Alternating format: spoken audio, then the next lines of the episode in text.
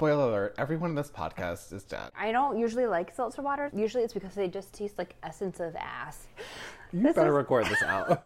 I love the South. I'm just not from the South. And you are definitely from the South. I'm from the South, Southern born, Southern bred, and when I die, I'm Southern dead. Get comfortable. There's a pillow there. I have blankets if you need them. I really know nothing about what Zach has prepared. Hide your children. Don't play this at work. Well, you can be a victim if you were murdered. Are we ready? Yeah, we're ready. let me put my we're ready to learn here. about all the spirits and ghouls. Oh my god, I'm so excited.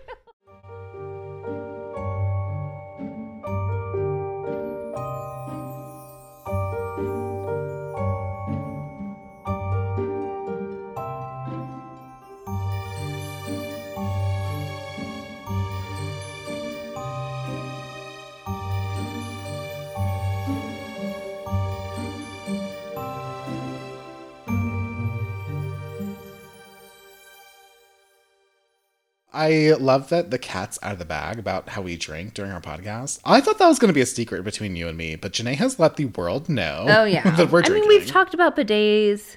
We've talked about all the things. no subject has been unexplored. yeah. and now you know. We've we're under the influence slightly. Mm-hmm. Also, Janae and I had a little disagreements, too strong of a word. We'll say difference of opinion. Oh, I don't remember this. What is this? Janae thinks that I have a southern accent. Oh God. Sometimes. I really don't think I do. what were you trying to? You were saying something earlier. I forget what we were actually saying, but I was like, that was the southernest thing.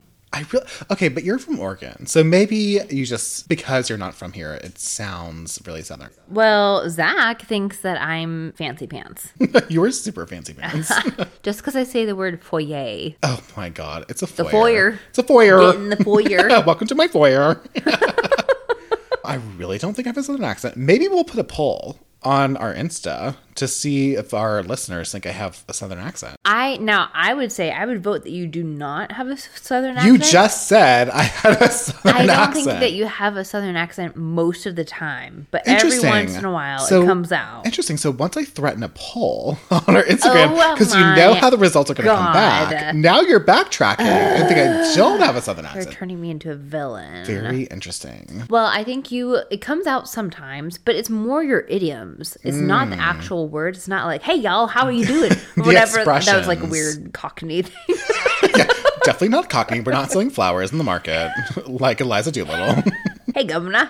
Top of the morning, Governor. She's like a bouquet of flowers. Beauty, beauty. no, but I do. Sorry think to any of our English listeners. By the way, we don't have English listeners, but sorry if you are one. the fact that Zach had to literally define to multiple people what tenterhooks meant. Oh my god, this again? Yes, because it was an idiom that Oh, God, none of okay. us fucking understood. We were sitting at lunch and I was very interested in something. And I said, Oh my God, I'm like on tenterhooks. I think we were talking about reality TV. Let's just be honest. We were talking about reality television because that's all we talk about at lunch. That's the only thing I watch. Is the only thing that really gets me passionate. I'm really excited about reality television. By the way, the trashier, the better. We were talking about probably Bachelor in Paradise, I'm assuming. And I was saying, I'm like on tenterhooks to figure out like how this ends. And everyone looks at me like, What are you talking about? What is tenterhooks? No one knew. Multiple Southern people at that table, all from Atlanta. I will say you're right that I do use y'all a lot, but that's just Y'all uh, is very helpful. it's functional, I use y'all. right? It makes sense. I What also about say like certain things Southern style, Like like, style, style. style and wow. And Like I just can't help It's it been now. a while since you had some style. Yeah, but growing up, I would have said it's been a while since I've had some style. And clearly, in this, freaking when I'm editing these podcasts, spoiler alert, I edit the podcasts. So sorry. you know, I haven't figured out the volume yet, but I can You're edit. doing a great job. We're working on it. But my thing is, and this is a very common thing for the West Coast, is using like. oh yeah, I use like all the time as like a placeholder. or hella. Isn't that a West Coast Oh, thing? I, I don't know if I say hello a lot, but I do use hella. Mm-hmm. Well, are y'all ready for our Dead Atlanta this We're week? ready. We're ready. It's been a while. We're ready for our. I've been doing this in an accent because I gotta, I gotta choose one again. Are you on tenterhooks? Waiting for our Dead Atlanta this week? Are we ready? I am ready. Okay. I am ready. Here we go. Our dead Atlanta this week is named Alonzo Herndon. Ooh, I like the name. Great name. Unless this person's evil, then I don't. Great news and spoiler, I guess. He's not evil. Hmm. Hmm. Yeah. Also, I have to say, he didn't murder anyone and he wasn't murdered. This is maybe new. Yeah, which is great. For our past two episodes, we've talked a lot about murder. I'm not mad at that. I do get a kick out of true crime. Weirdly, I get freaked out by horror films. I am okay Oh, with too. true crime. Yeah. So, same. And also, you may be relieved to know we're not talking about murder. We're not doing anything gory, no violence, just a really, really interesting Dead Atlanta. Mm-hmm. Are you familiar at all with Alonzo Herndon? No. So, he is known, most notable, for being the first black millionaire in Atlanta. Oh, cool. Yeah, the very first black millionaire, and at the time when he was living, one of the very few black millionaires in America. When was he living? This was the 1800s. Well, it was mid 1800s to early 1900s. Wow. Alonzo was born into slavery mm-hmm. in 1858 in Walton County, Georgia. Not that far from Atlanta. Well, not that far today. Back when he was born, I'm sure it was quite a distance. So it's about two counties over to Okay. the east. His mother was enslaved by a slave owner named Frank Herndon. He was a wealthy planter. He had about 25 slaves who lived on this plantation with him. Alonzo's mother was one of them, and Alonzo was born on this plantation, Frank Herndon's plantation, as an enslaved person. Alonzo and his family were emancipated in 1865, of course, when he was just seven years old. So the family set up their life in Social Circle, which is about an hour east of Atlanta. So again, back then, a very long distance. Today, just an hour in the car. They were living in abject poverty. There just really wasn't any career opportunities because they were black. So Alonzo, as he was growing up in Social Circle, he just kind of had these, you know, odd jobs as a laborer. His family were kind of sharecroppers, they were farming here and there, and he was just picking up odd labor jobs to help bring some money into the family. So in 1878, when Alonzo was 20 years old, he left Social Circle and he settled in Senoia, Georgia, which today is about 40 minutes south of Atlanta in Coweta County. Okay. When he got to Senoia, he only had $11. That's it. And basically no formal education. I think he had a one year of education and that's pretty much it. And he was by himself at that Yeah, point. he was right? by himself, essentially no money, virtually no education, just picking up from scratch. When he settled at 20 years old in Senoia, he learned how to become a barber. And I think that this choice was very specific for Alonzo. I think he chose to become a barber because back then, well, and today, really, it was seen as a very stable, respectable, and really even a somewhat lucrative profession for black men at the time. Hmm. One of the reasons it was considered to be a quote, you know, respectable job was because back then, prominent, wealthy white men almost exclusively used black barbers. Huh. I wonder why. I don't know. I, it probably came out of this this really racist idea of black people being quote the help and being oh. able to you know quote train black mm-hmm. people to help them. I think it stemmed out of that. I see. And I think that they, white men, recognized early on that black men were really, really, really good at it. Mm-hmm. so it mm-hmm. became a thing where really wealthy, prominent white men in society would exclusively go to a black barber.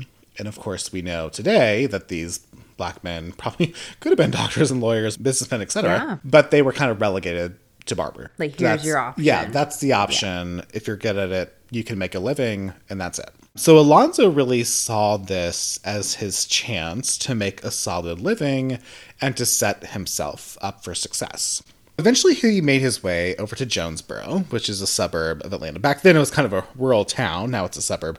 He made his way to Jonesboro, Georgia, and he opened up his own barbershop, which was a risk. And the risk paid off. His barbershop really took off. Alonzo was great at his job, and the shop just became a really huge success. Do we know kind of what clientele was in Jonesboro? Like what the people did? I don't know what they did in Jonesboro, but he did, based on his success in Jonesboro, he opened up three shops in Atlanta. Holy smokes. Yeah. And these men were really wealthy, prominent members of society in Atlanta. So these were the doctors, they were the lawyers, they were the businessmen, the legislators, the judges. These men were the ones who were coming in to patronize these three barbershops in Atlanta.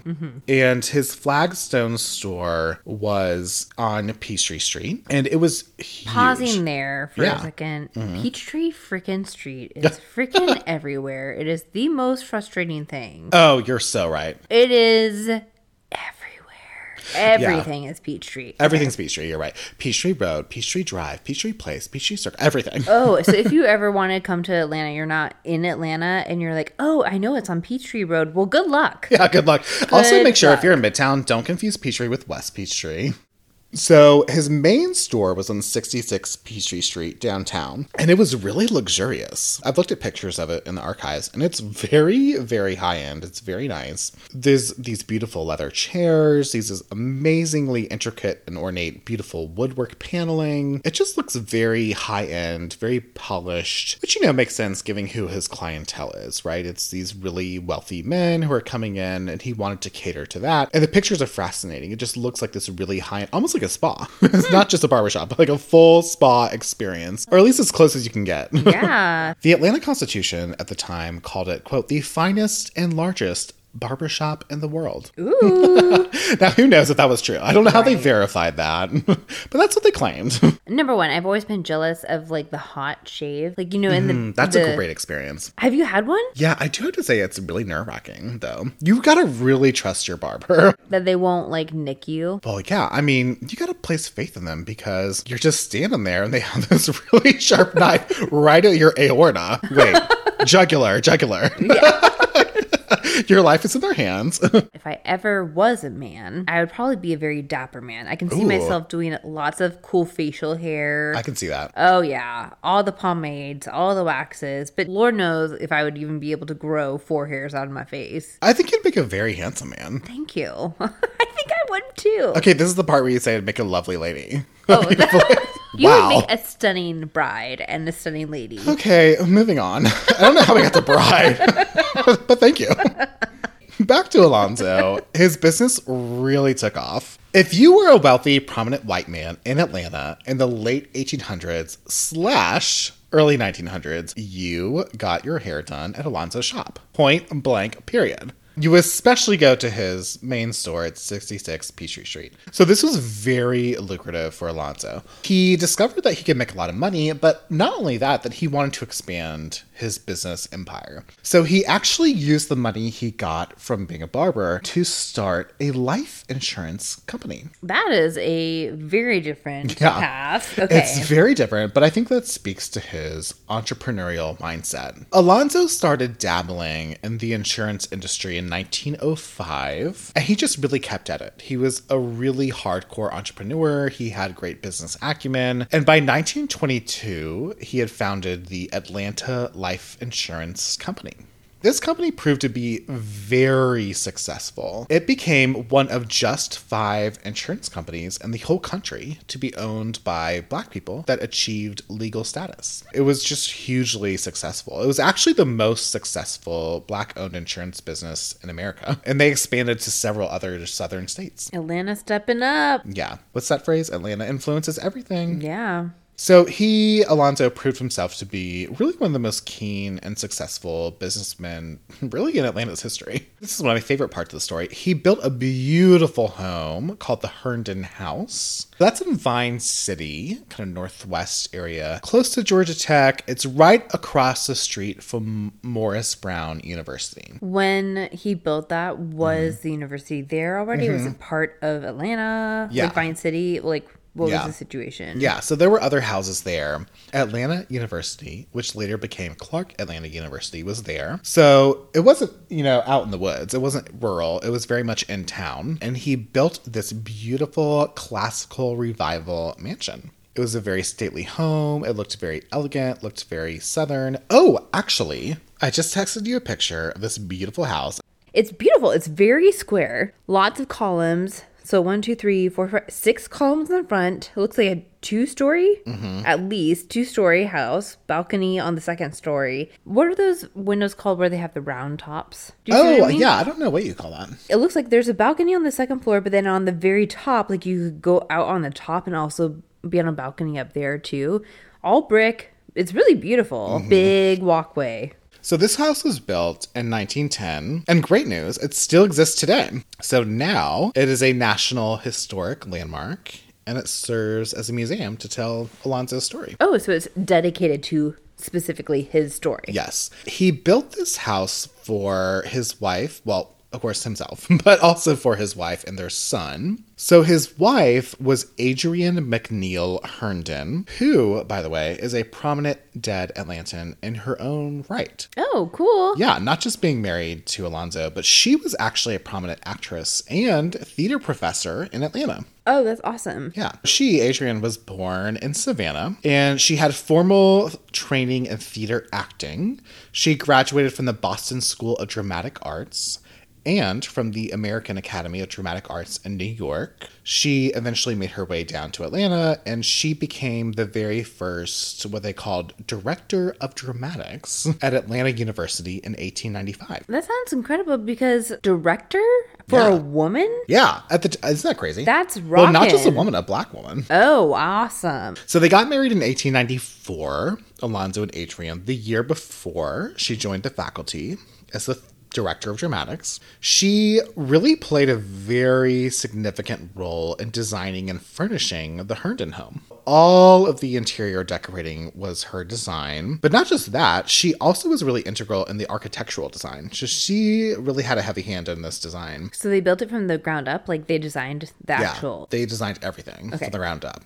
Unfortunately, bad news here. She died right after it was finished. No, I know, that's sad so story. frustrating. Yeah, so they moved in in January 1910, and she died in April of, in 1910. Of what? Addison's disease. Oh. Yeah, it's a very rare hormone disorder, so it makes it even more unfortunate. A rare disease. She only got to enjoy her home for four months. Did she know she had this? I don't know. I'm not really sure if she knew she was sick. But it's not all bad news. It's not all sad news. So Adrienne and Alonzo had a son, Norris Herndon. Norris. Do you like that name? No. I don't either. It's a choice. It's a choice. It's like I'm going to be truthful. I do not. I'm not a huge fan. Sorry Uh, to any Norrises listening. Sorry if you're a Norris. Yeah. Um, good news, Norris was great. Bad name, great person. Norris, like both of his parents, became a very successful adult. He attended Atlanta University and then graduated with an MBA from Harvard Business School. There were only two black people in his graduating class at Harvard Him and one other person. him and one other person. That was it. Mm-hmm. After he graduated in Boston, he came back to Atlanta and he started working in his dad's insurance company. Eventually, he took over the reins and he greatly expanded the company. And it really became somewhat of an insurance empire throughout the Southeast once Norris took over. When he did take over the company from his dad in 1927, it was worth about $1 million. Oh my god. In that money? Yeah, and that in 1927 dollars. So it was a huge success already. Holy moly. But then when Norris retired in 1973, get this, it was worth about $85 million. Holy yeah. shit. So Alonzo, the dad, made it a success, right? He set it up as a, as a success. But then when Norris became the president, he really just made it take off exponentially. And not just that, he was a great businessman, but he was also a noted philanthropist in Atlanta during his time. He was particularly passionate about funding the civil rights movement, the efforts in the 1950s and mm-hmm. 60s. In particular, he gave a lot of money to the NAACP, mm-hmm. but he was really more of a behind the scenes guy. So he wasn't really up front making speeches. He was behind the scenes writing the checks and funding the movement. He also gave money to black local universities. In particular, he financed the construction of the Herndon Stadium at Atlanta University, which of course became their athletic facility, aptly named, right? And I personally feel this connection and a draw to Norris because he was notoriously reclusive. You're like, oh yay, another person like me. Yeah, another hermit, another recluse. um, where basically the same person, except I'm not rich. He really didn't go out in public. He really stayed at home. And he kind of had this reputation in Atlanta for being very mysterious, for being a loner, for being very elusive. That makes me wonder how he made such a successful businessman. Ebony magazine called him in the 1950s, quote, the millionaire nobody knows. quote, he's available to a select group of intimates and executives who guard his whereabouts with the passion of secret servicemen protecting the president. So he was very elusive, very mysterious, rich, hermit, love it. That's like my life goal to be mm-hmm. Norris. He sounds great. Here's really uh, where I feel drawn to him. Not just the reclusive part, but this part here I'm about to share. Despite being really handsome, despite being really prominent in society, and of course, despite being very wealthy, Norris never married. He was, Interesting. He was a lifelong bachelor. And not just that, it's not only that he was never married, he was never connected to any women at all. He never. I was going to ask, did he date? no, he never had any girlfriends ever. Do we think that he was gay? Well, there you go. Okay. You Nancy Drew it. Yeah. nail on the head. So it was a well known fact that Norris was a very private gay man. And he was never, quote, out. Okay. Right? Well, what we not- Mm-hmm. would call out. Right? We can't. This gets going down a rabbit hole, but basically, we can't look at it through a presentist lens, Mm-hmm. right? Where we're looking at through our terminology. Because you would have said, like, out of the closet back then. Like, what are you talking about? What closet? What? Yeah. but in our terms and definitions, he was never out. He was this private, what we would say, closeted gay man. But it was known to his social circle at the time. I know you said that he was never linked to any women. Was he linked to any men? No, because he was extremely private. And of course, he wouldn't have written this down, right? I think that he probably would have been too fearful to write it down. So there's nothing really that we can look at in terms of hard evidence, except there is perhaps a slight bit of small evidence that his father, Alonzo, knew of his son's sexuality, or at least had an inkling, at least Okay. had a little clue. So if you go to the Herndon home, you can visit the archives and you can read letters, right? And Alonzo and Norris exchanged lots of letters and you could read them. And in one letter, Alonzo writes to his son, I had been warning you about getting too many shows, by which he means theater shows Oh, okay. like plays, and other frivolities in your head. Now quit everything but something that pertains to your lessons and try and get yourself together. And this is quite cryptic, really, and it's really open to interpretation. But I think if we look at it, f- you know, from the back, looking back, if we look at it from the end, looking back, mm-hmm. I think we could maybe kind of pick up some signals here that Alonzo was clued in, right? He was he wasn't clueless. Mm-hmm. He kind of knew. And what sticks out to me is frivolities, his love of the theater, mm-hmm. and this quote, "Get yourself together." You know, these kind of stuck out to me. Where Alonzo, you know, maybe one, he didn't want to say the thing out loud, right? He didn't want to write that down for sure. But also going back to our idea of don't look through a presentist lens, the idea or the word homosexual probably wasn't in his vocabulary. Yeah. But I think he knew something was different, right, Yeah. about Norris. And I think he's encouraging him, To quote unquote quit that. yeah, Yeah. quit it. Get your act together. Yeah. and so I think this implanted in Norris's head, you know, to be very private, Yeah. right? And maybe it's okay if you're a lifelong bachelor, but don't talk about being openly gay. You know, certainly don't have a partner. Sure. Just kind of keep it private. Mm-hmm, So Norris never really, he, well, he never did marry, and he was always this very mysterious and elusive person. It makes me sad. I hope that, I mean, I'm sure he felt very lonely and isolated, but my mm-hmm. hope, and I, I know probably a bunch of that was his choice, maybe based on his personality. He might have been an introvert and not wanted that, but it makes me sad, you know? Mm-hmm. I mean, I, I understand that back in the day that it was not accepted, but it makes me sad. Like, what if he had wanted that connection and he didn't get it? And how lonely did he feel? You know? Well, at least he had lots of money. Yeah, that's true. Maybe he slept in a pile of cash. Which, by the way, did he live in that home as well that you showed me? Yeah, he lives in the home. And that's really the story of Alonzo and Norris. But of course, I have an epilogue. Oh, okay. The best part. We have an epilogue.